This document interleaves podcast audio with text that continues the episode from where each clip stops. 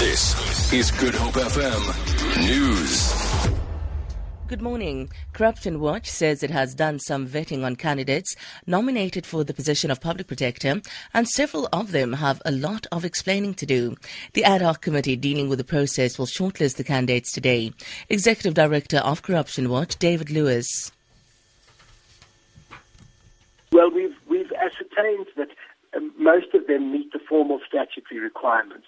We've also looked at issues of outstanding conduct, both negative and positive, in the past of those of the nominees.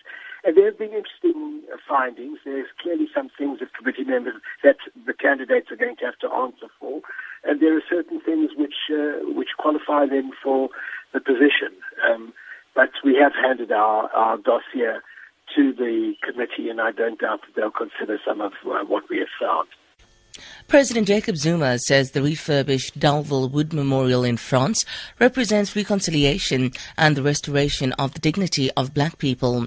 He was speaking at the occasion to honor thousands of South African soldiers who died in the First World War battle in 1916. 260 of the 2,500 soldiers who perished were black. Zuma has concluded a two-day state visit to France. The transformation of the Dalville Memorial will therefore represent a powerful message of reconciliation and provide some redress that will further consolidate the diversity of our South African nation. Bernie Sanders has officially endorsed his rival Hillary Clinton as the Democratic Party's candidate for President of the United States. The BBC's Gary O'Donoghue reports from Washington.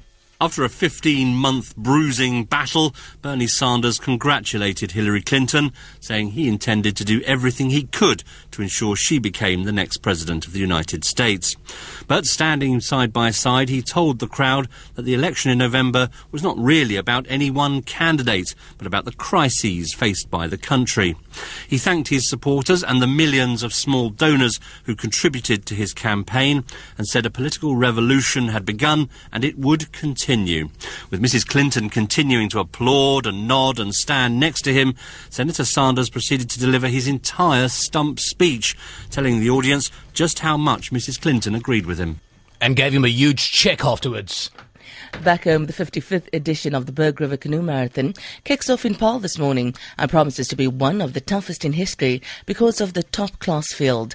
In the men's section, 10 time winner and king of the Berg, Hank McGregor, is the favourite, but he will be up against some world class international paddlers. K2 world champion Adrian Boros from Hungary, two Australians, Brendan Rice and Josh Kippen, who have been in fine form lately, will also be vying for top honours. Last year's women's winner, Bianca Beavitt, is up up against 2013 winner Jenna Ward and SA champion Nikki Russell will be competing in her first berg. Today's first leg is 62 kilometers long and ends in Zonquasdrift. For Good Hope FM News, I'm Sandra Rosenberg.